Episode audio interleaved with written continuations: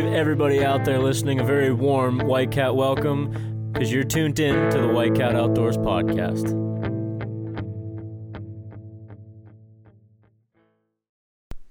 Hey, everybody. Thanks for tuning in to episode 35 of the White Cat Outdoors podcast. As you know, Frank's in Alaska, so tonight we got Tom again bringing us in. I'm in the studio with my brother Nick. Hey, how's it going? And we also have a very special guest tonight. It's another frequent host or frequent guest of ours, our brother Luke. It's his girlfriend, Cassie. Hello, everybody. Great to have you on the show, Cassie. Yeah, we're glad you could join us, even though Luke's still in class. Uh, you were able to swing on over to the old studio. To, Yeah, thank you guys for having me. so, Tom, what are we uh, what are we talking about tonight? Why did we bring Cassie on? So, Cassie is quite the out, outdoors woman, I guess you could call it. Um, she in fishing, fly fishing, hunting, hiking. She grew up in the mountains of Pennsylvania, bear country, Elk country. elk country too. Yeah, it's pretty unique. So why don't we go into just a little bit of background information on you, Cassie? Like what what Well, out? let's talk about like how her and Luke met real quick, because that's kind of leads you right into what kind of person Cassie is and why we'd want to bring her on. All right, so I guess Luke and I met uh, my freshman year here at uh, Edinboro University, where we go to college.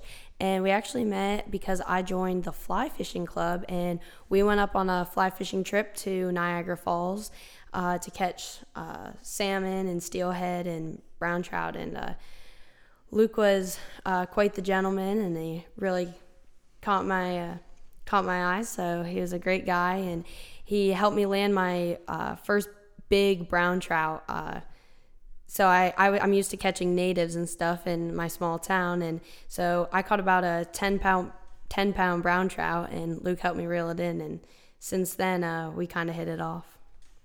Nice.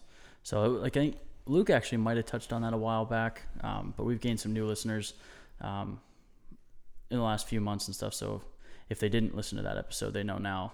Um, we, just before we had hit recording, or I hit record, I guess, we were talking a little bit about other things um, that you do besides fishing and stuff that gets you outdoors that I didn't even know. And you've been, it seems like you've been around for years with Luke, but um, uh, has it been even a year yet? Or Uh, nope, it'll be a year in November, so just a Wow. couple more months here. Yeah, it It's been about feel, feels like forever just because like you fit in with everybody so quickly and Yeah. uh, all the fishing and stuff. So, uh, what else gets you outdoors um, besides fly fishing? So currently, I uh, I still I love to kayak, fish. I hunt with my family. Um, just being outdoors in general. Um, so since I was so I have four older brothers. Uh, they're my oldest brother's 15 years older than me, and then it goes down from there. Um, my dad was uh, he grew up in the middle of uh, Cameron County, you know, in the middle of um, endless mountains and uh, so he was quite the outdoorsman when he was a kid so i grew up camping with my family and uh, i always had an interest for the outdoors um, learning about it and everything i had to know well, that's what basically you're going to school for now, isn't it? yeah, so my major is environmental geology and I have a minor in environmental studies.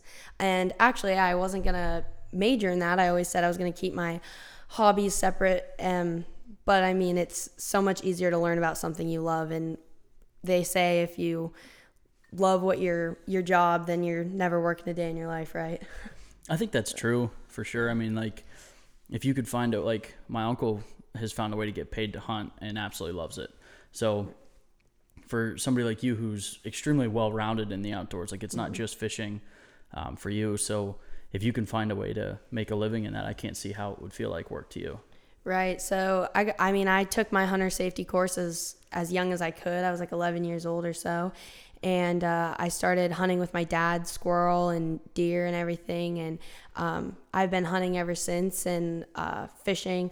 So when I was younger, I when I was in the fourth grade, I started volunteering with uh, a local organization in my community. It's Cameron County Outdoor Youth Activities, and it's basically just a just an organization to try to get youth into the outdoors and get more people interested in paying attention to all it has to offer. And What aspect of the outdoors um, did that like group cover? Was it like hunting, fishing, aspect. hiking? So they offer um, a youth a pheasant hunt. They offer a youth doe hunt. They teach kids how to shoot archery. They teach kids how to shoot BB guns.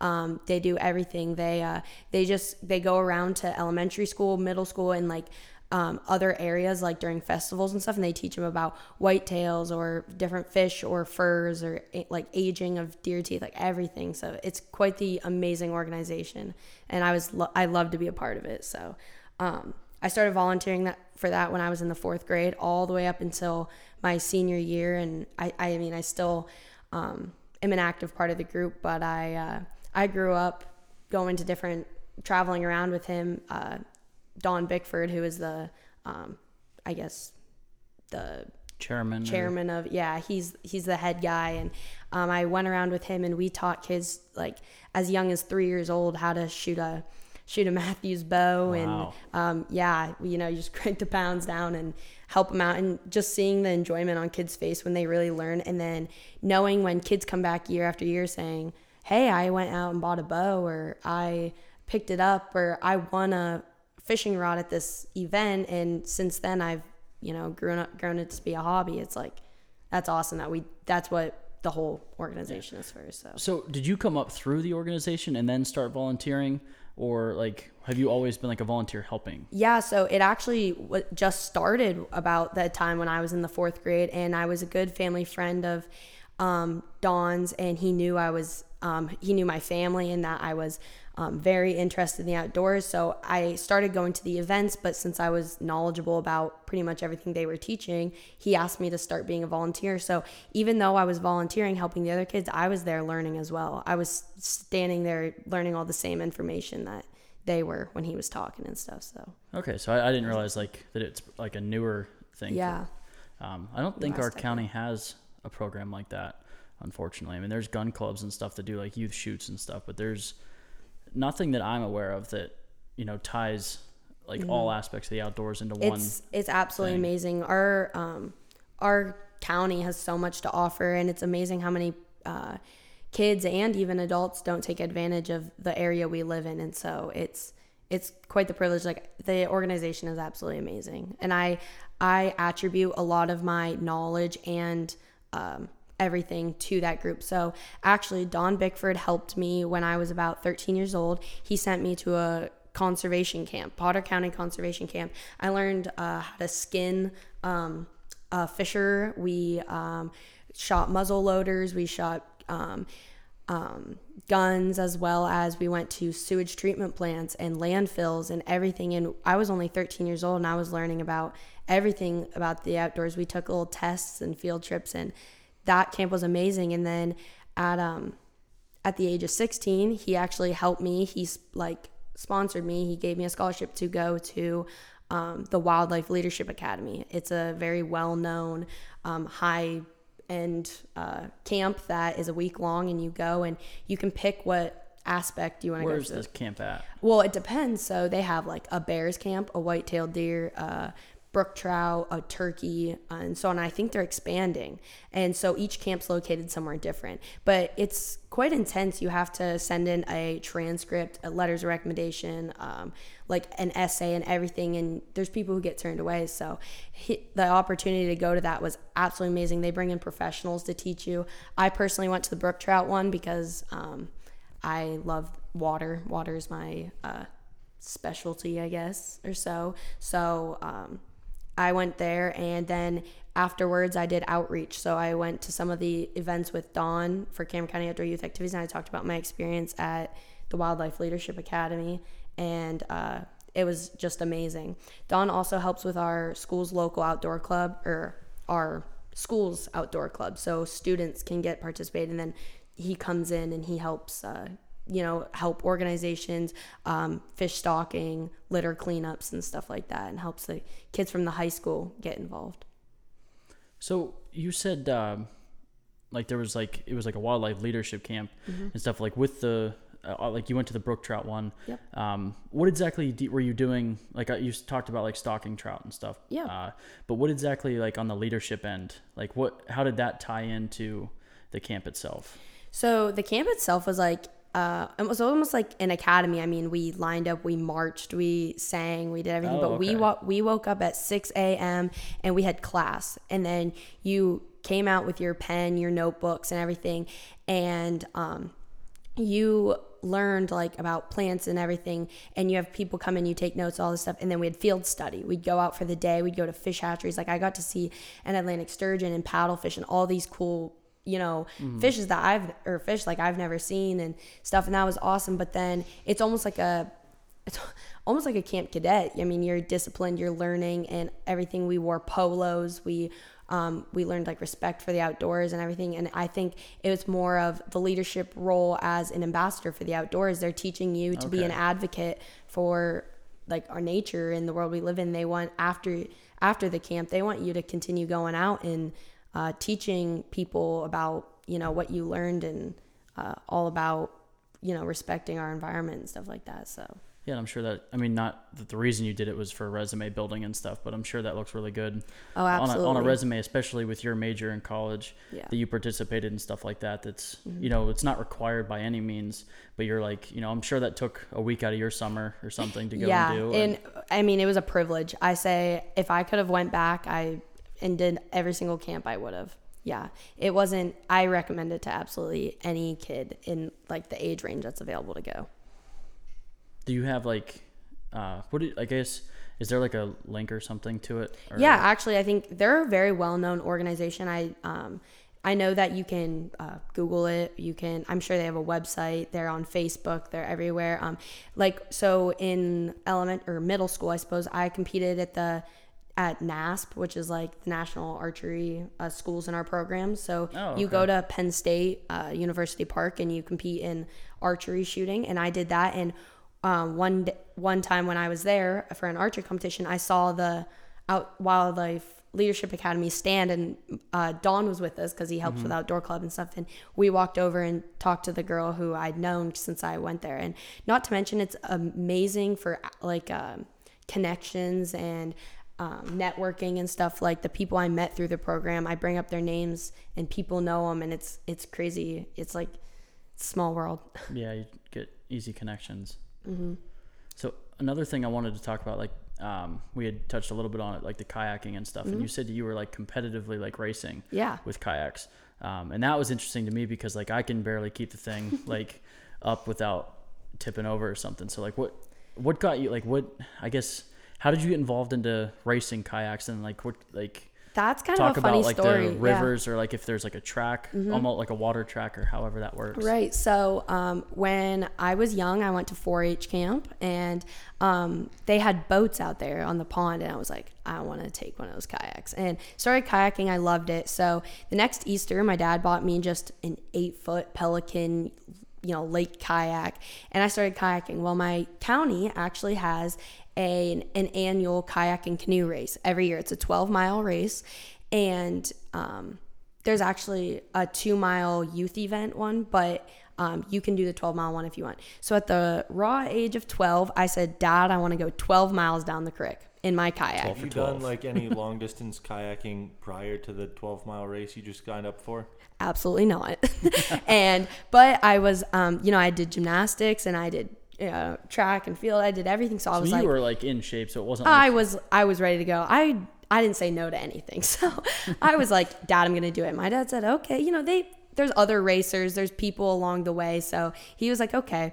Um and I got in and I ended up winning my age category, 12 miles in two two hours. And this is in a very heavy, not racing kayak.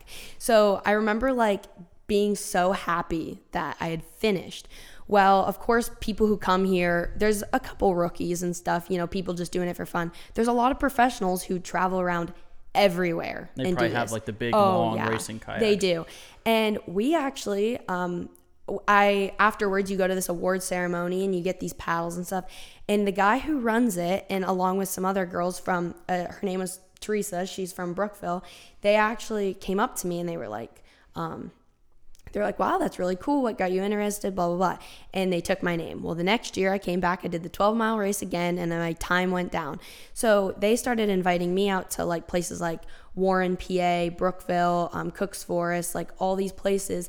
And they started bringing boats for me to use. They, they I would show up with my little one and they'd say, "How about you try this 12 foot one?" And um, a little narrower. Probably. yeah, and it was a little bit harder. I started racing stand up paddle boards in Lock Haven and um, like so. This is like the almost like the surfboard Yup. kind of looking thing. and C1s, which is one person canoes and all this stuff. So, um, she, so then she asked me, she said, how about you start meeting us in this local area where they practice? I started showing up to actual kayak practicing in canoe. We'd go down the creek, but then we'd turn around and we'd go up the creek. So I was paddling upstream and that's what I was like practicing. Like stuff. conditioning, I guess. Yeah, and um, so I started doing more, but unfortunately, moving on with uh, gymnastics, I you know I went up in levels and stuff, and I just Yeah. didn't have time for it anymore. But it's we, still we grew up with family that was in gymnastics, and Right. basically, if you want to take that It was your seriously. Yep. oh yeah, you like soccer, everything else Yep. just gets. I started. gone. I switched to like five days a week of training. So then I was like,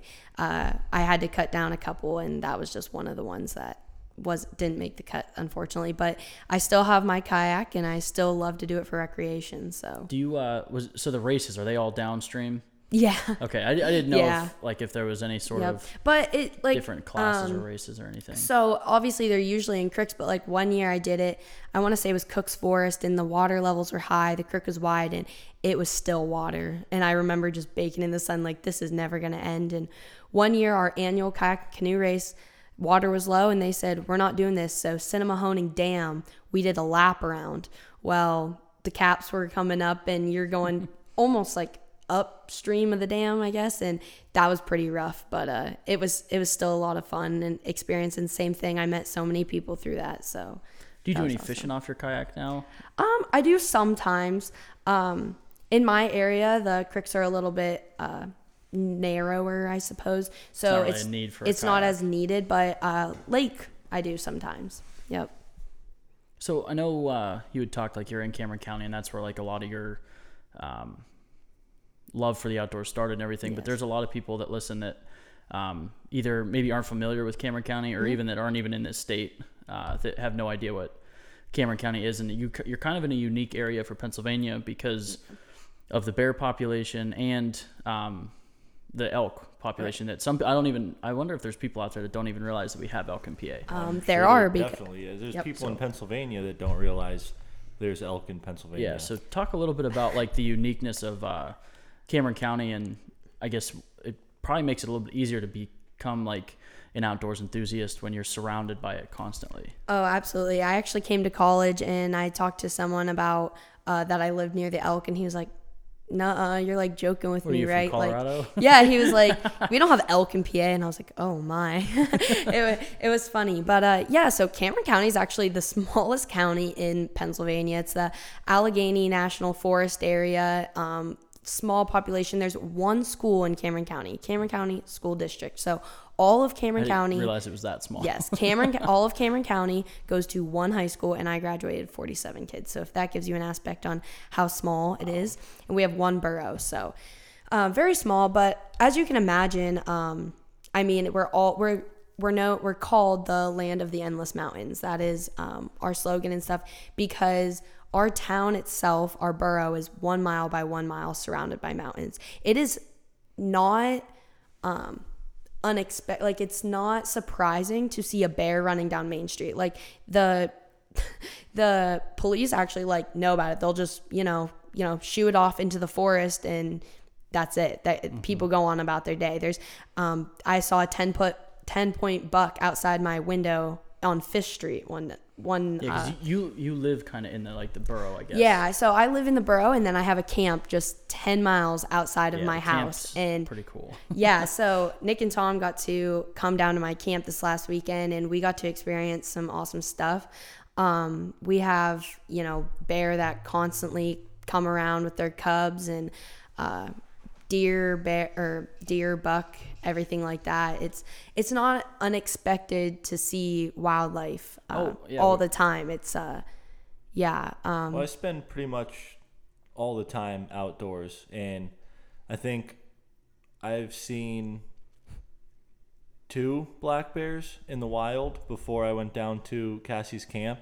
And in that weekend, I think we saw six over the course of two days. Yeah. And one was we were chilling by the campfire, and it was you know 25 yards away, just chilling. And I mean, we were all just you know went about our evening sitting at the fire, and the black bear was just chilling. And then the one was like the mother with the cubs um, up in the apple tree. That was kind of cool. Yeah, I guess it's just like surprising to me. Like that's the normal where I live, and that's like how I grew up and I was raised, and I didn't realize that other people didn't experience it as I did. You know, Cameron County actually is like one of the best like uh, hunting and uh, fishing places. Like a lot of people don't know. Uh, Emporium, but they know Cameron County or Sinnemahoning because people come and travel from all over uh, just to hunt our nat or hunt like the forest and fish our native trout streams. Like we have brook trout in almost every stream, natives and like stocked and everything.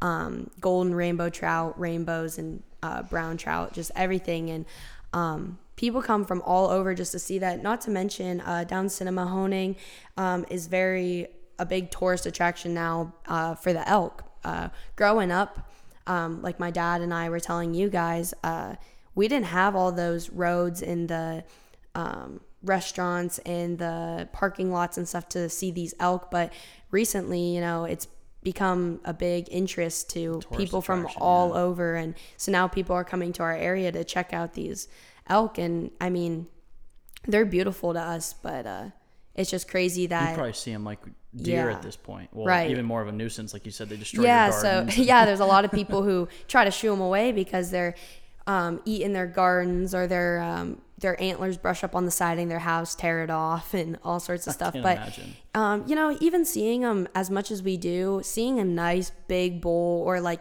hearing them bugle like in rutting season all that stuff it's it's still just as amazing like it's still a wow factor they are amazing animals and seeing them you know that they're big but if you've ever seen uh, an elk and a deer in this like in the same field, it's it's incredible. I mean, You know, it's think yeah, about you get the think about how heavy it is to carry a buck down off the mountain after you shoot it. But imagine like field dressing an elk. That's like I can't. Yeah, insane. That's- a lot. Yeah.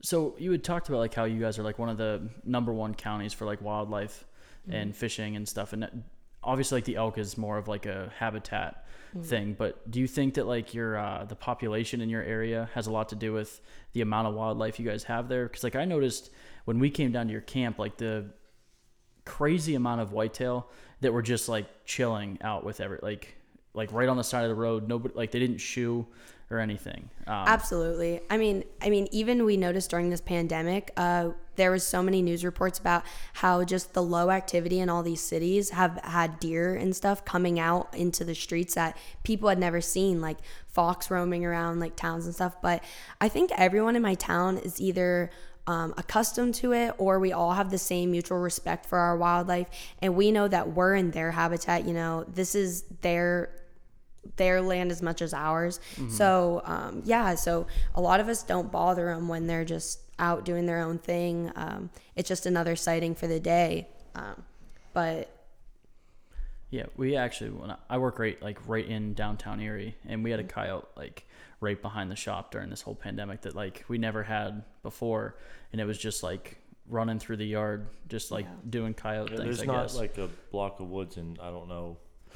Yeah, because I mean, it's tough to describe if you aren't familiar with Erie, but like I'm like right in like the industrial parkway, right down 12th Street, um, and yeah, it's just like. There's Yeah, like it's- one tree in our yard, and there's just a coyote running around. For he was out there for like an hour, just I don't know, doing whatever. yeah, so like it was like normal to me when we were when I was growing up, like where my camp is and all. Like, oh, don't leave your trash out or this and that because the bear is gonna come drag it up the hill. Like, I couldn't tell you how many times we came up and we're like, oh, the cooler's gone and there's holes through the lids all drug halfway up the mountain. We had to go get Pepsi cans and stuff and. it's like the bear's out and i mean even hunting season so when i started hunting alone i was like out in the middle of the woods alone and knowing how much i uh you know all this stuff is out there you know it starts getting dark even sometimes i still get spooked out i'm like oh uh You can just psych this yourself out so fast. just this uh you know seeing a bear in daylight's one thing but just this past turkey season i was going out and i was hiking up the mountain and i saw some eyes with my headlamp and i was like that doesn't look like deer and just knowing that i was face to face with a bear very very close I I was a little you know, I mean, it took mean, off because spook anybody but, for yeah, sure. but it's like it doesn't surprise me that I saw it. You know, it's like Yeah. it's normal that that bear was there. So Another thing that we didn't mention that you have to watch out for in your area is the rattlesnakes too. yeah, A lot of people don't realize that we have That's rattlesnakes I in was Pennsylvania surprised as when well. I I started hunting snakes like two years ago, and the amount of people one that going and buying the license itself, people at the counter think it's not a thing. Like you go and ask for your venomous snake permit, and the like guy or girl at the counter, you know. I- I don't think we have that, and I'm like, I, I know you do, and I've walked them through the process both years now, um, to get to where it's at, and then I go like I show somebody a picture at the bar or at work or something, and they're like, how, like you went, you said you went this weekend. Like, how far did you have to go for that? And I'm like, a lot closer than you think. Like, yeah. you can Two go hours. a couple hours, and you're. It's in actually very common. We actually host, right? Like, you know, uh, 15 hunting. minutes from my borough, like from the town, we hold a snake hunt, like where they. Are you? Is, are you talking about the rattlesnake roundup in Cinema Yep, Sinnemahoning. There's a rattlesnake roundup, and people come from all over, and they say happy hunting. You know, so this past summer, uh, I actually interned with PennDOT, and I was a flagger, and it was like normal. They were like, yeah, if the you know rattlesnake comes out, you know, just step over. So that's like another thing uh, with earlier when I was talking about the Cameron County Outdoor Youth Activities. They actually we used to have our fish and boat commissions um, warden. He used to bring like rattlesnakes to elementary school kids and take it out of the bag and he was poking around with you know from a safe distance Oh, and all yeah. but he'd be poking at the stake and stuff and the amount of like knowledge they teach these kids about like the eyes and the head shape and everything to look out for For, like, and for snakes. venomous steaks yeah and um, that's information you know there's such a misconception like i see and hear people say all the time like oh you know a rattlesnake's a dead snake or you know stuff like that or they want to shoot them. they're Yeah. so good for our area you know they um, with for fleas and ticks and, rodents. and they're extremely rodents docile and too. Exactly, and they take a lot to aggravate. He that was part of his showings was he was walking around the snake and poking it and stuff, and they give off warnings like if you are in their area or if you they are trying to um, you know protect their den or so that's when they'll rattle they are rattling because they're warning you please don't come around um, most i mean i think there's been one or i want to say two bitings in the last or yeah like in the past 20 years or so and usually um or maybe i want to say deaths or Yeah. something like that but I don't know. um Well, we even to- even so like a lot of times when people do get bit it's because um they actually physically stepped on the snake didn't see Mm-hmm. it and you know if that's gonna spook the snake and it's gonna strike or so Yeah. just like any but um other than that i mean rattlesnakes are very tolerant they'll they'll put Yeah. up with a lot until they feel like they have to we strike had a couple episodes ago we had john royer on who he's kind of almost like the grandfather of snake hunting when Mm-hmm. it like when it comes to uh like it being like publicly known and stuff like he was snake hunting before snake hunting was cool Mm-hmm. if you'll if like before you could just go to the um outdoor store and pick up your license like when he when you were applying for permits you know he's been doing this for like since the, you could first start hunting rattlesnakes. Um, and he's only witnessed one bite in his years and he handles you know 30 to 40 snakes a year. And his only bite he ever witnessed was one of the professionals at the rattlesnake roundup. So like there's not like it, we've handled you know almost 40 snakes and like they don't want to bite by any means. Like we've had like what we consider an aggressive snake but they no they don't bite or anything And So- what a lot of people don't know either is like the most dangerous ones are actually young ones. They can't Mm-hmm. control their um, venom. So um, the younger snakes, the babies and stuff, they're actually the ones that you want to look out for because they can release a whole. Yeah. Well, they some of the adults they will a lot of times be dry bites, Right. Um, because they don't like it takes a long time for them to build up that venom that they don't want to uh, waste it Mm-hmm. Waste on it, right. Mm-hmm. something they're not going to eat because they know that they can't eat you. Um, so they're a lot of times they'll, they'll be like a dry bite. Right. Yeah. So then I guess in high school, I mean, when I was in the ninth grade, I uh, I joined our what our school has is an enviro of an envirothon club, and when I talk to people, a lot of them don't even know what that is. Like people don't even know that exists, but there's a whole local state competition for it, and um, basically there's just aspects of the outdoors. You have your soils, water component, your um, wildlife, and everything like that. You get some team members, and Okay, so you have a team and like you have Yep. like experts, if you well, on each. yeah. So that's how they. Um, that's how they ask. I mean, like that's probably the most logical way to do it.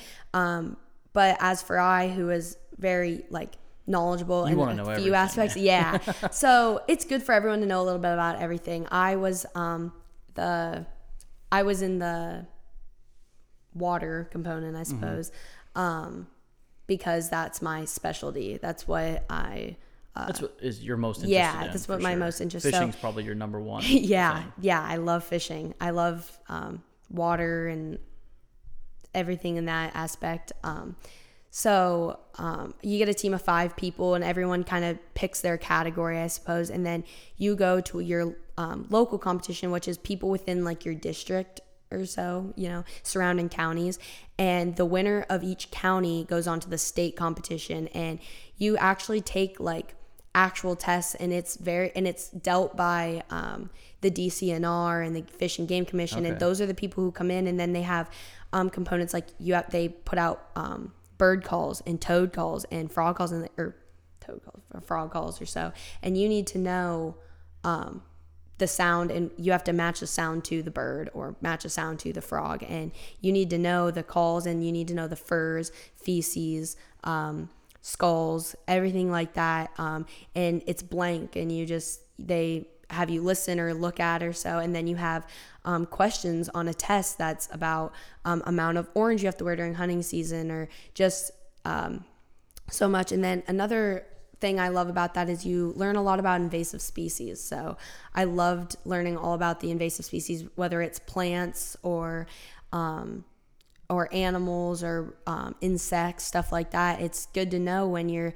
out and about and you see something and you can contact someone and let them know that there's an invasive species like you know polluting an area or so but my team in high school went to states all four years that i was in high school and there's an oral, oral component where you need to speak about an issue they they make up a scenario and so they're basically preparing students who are interested in this stuff for um, the future and for their jobs so I, who is going to school for environmental geology, I find that a lot of times in my classes, I'm a little bit more knowledgeable or have a head start than some of these other students because, you know, it's, It's been your it's passion since yeah, you were a little I kid. absolutely love it. And so, um, when I, um, was coming to school and I didn't know what I wanted to go for and I was undecided, I was taking some general education classes and I had to take um, it was like an environmental science class and I just rocked the class and I was like I loved taking it and I loved learning about it and I was like if I can be passionate and other people can see that in my career choice then then it'll be worth it to me so Nice. Um, before I before we close anything out, um, like you mentioned, like what you're going to school for and everything, um, and how you know because you love it so much, you hope that you'll never have to work a day in your life. Right. What I guess what is your goal after graduation with your degree, or do, are you undecided with that? Um, yeah, I'm kind of undecided. I know that with my major and my minor, I get the Bachelor's of Science degree. Um, and I mean, I could work in oil and gas, or say I could work for. oh, so you, yeah, I guess it's Yep. broader than I realized. yeah, um, geology is very important, and it's in all aspects. I could work for in hydrogeology, which is, um, you know, water sources. I could work with with groundwater, other companies like that. I could even go for as simple as being working for DCNR or Fish and Boat Commission or anything like that. So, um, I feel like it's wherever life takes me, I'm willing to take opportunities if I have a an opportunity out west or down south or something like. I mean, I would take it. I would love to travel. So I would love you're to not against, experience- like, I'm- leaving I'm, not against Cameron leaving the County or- area. I love where I grew up, and I do have a family camp there, so I'll always have ties back to my Yeah, hometown. roots are always my roots are always there, and uh, so, but um, no, I'm not opposed to going out and traveling. And if I could even work for, you know, state, national parks, anything like that, that would be absolutely amazing. I, I'm so passionate for the outdoors and in the environment and uh, every aspect, as to mention. Like, there's so much knowledge that you can never stop learning. So, uh, this truly is our planet, our one place that we live. So, it's like, you know, we got to take care of it. So I think that growing up in my area, in my small town, and just the area I did, it was it was a blessing. Yeah. I think even the more I think about that, like you're saying, you know, like oil and gas and stuff that you can get into. Um, we had learned earlier this year um, with where we snake hunt, you know, oil and gas industry is really big down in those mountains. You know, there's pads everywhere. Um, they actually hire like separate companies um, to come in, um, like environmentalists basically. The one guy was um, specific to snakes, and he would go ahead before they put these trails in or the roads or the pads and find dens in certain areas And to like relocate yeah. them. Well, no, he would keep the, Oh. the they relocated Oh, the pads. path. Nice. Yeah, so they actually they leave the snakes on their natural path and they work around them. That's Um, amazing. so I get like I said, the more you said it, and the more I realized like okay, there's actually a lot more. in- Like Mm-hmm. Every I'm sure like PennDOT probably uses the same sort of thing when they're doing projects. or- Absolutely, they have to have companies pre come in and you know uh, figure stuff out and everything. It's um, whenever I tell people I'm going for geology, they're like, "Oh, rocks," Yeah. and that's what I thought too when I came to school, and that's what Edinboro had to offer. And then the more I got into the geology program and started talking to professors and other students, I was like, "This is pretty cool," and there's a lot of available options for jobs and stuff. And then um, just the cool experiences and stuff. And he they talk about previous students and where they ended up and what they're doing. And I was like, this this is something I could wrap my head around. So yeah, I'm just I'm willing to you know I just want to go out and share my love and share my knowledge and hope that other people you know uh, can f- find that passion for the outdoors as well. So Nice. And I know uh, I didn't tell you this ahead of time, but I'm sure you, with Luke or whatever, like, are you familiar with our Write It in Pen segment when we bring guests on? no. Okay, so basically, what the Write It in Pen is is when we bring a guest on, um, we like to get like just a little, um, like sentence or phrase or something that you kind of like put a lot of weight behind almost like um, that you're passionate about. Where, um, I mean, it doesn't. I mean, if you don't have one right off the bat, that's okay. But I know like early on, you had talked about you know if, like a, statement that you had made was. Uh, the uh, if you know if you love what you're doing, you're never going to work a day in your life.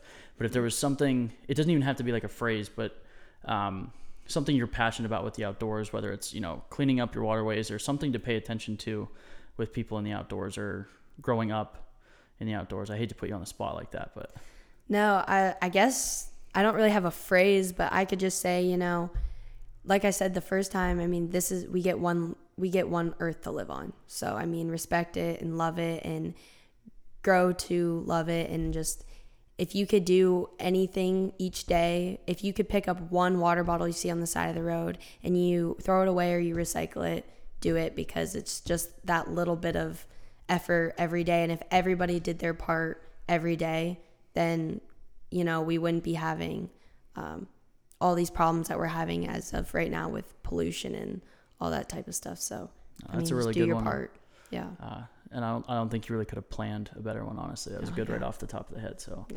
um, thank you for joining us. And I know Yeah, thanks, Cassie. you said you were a little nervous, but like I think it, I think the jitters go away pretty quick. Yeah. At least for most people that come on. I mean, it's it's especially easy when you're talking about something you love and you're passionate about. Yeah. It's not it's mindless. It's like talking about something that's second nature. It's just my life, you know. Yeah, that was like my dad was super nervous when we Mhm. brought him on, and uh, and I just told him like, listen, we're just sitting at, you're just sitting at camp with us, and you're telling us, you know, your favorite story, stuff you're passionate about, and Yeah.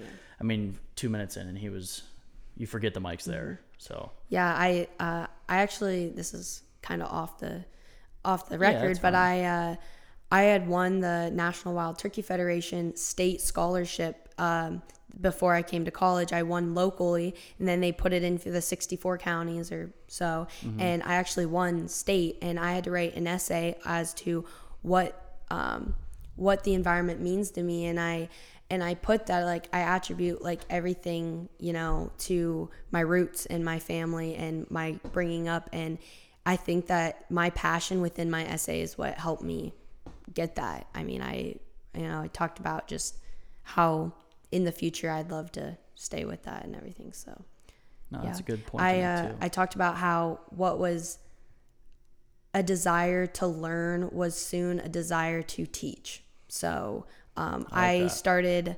Um, I started to outsmart my brothers, and I started to um, tell my dad things. And when it impressed him, that made me feel kind of cool. So um, just knowing bird calls or you know species and stuff like that, it was pretty it was pretty awesome. So Nice. Well, um, I'll just go back to what Cassie had said about you know taking care of the earth and you know pick up water bottles and while you're outside you can do that kind of stuff. So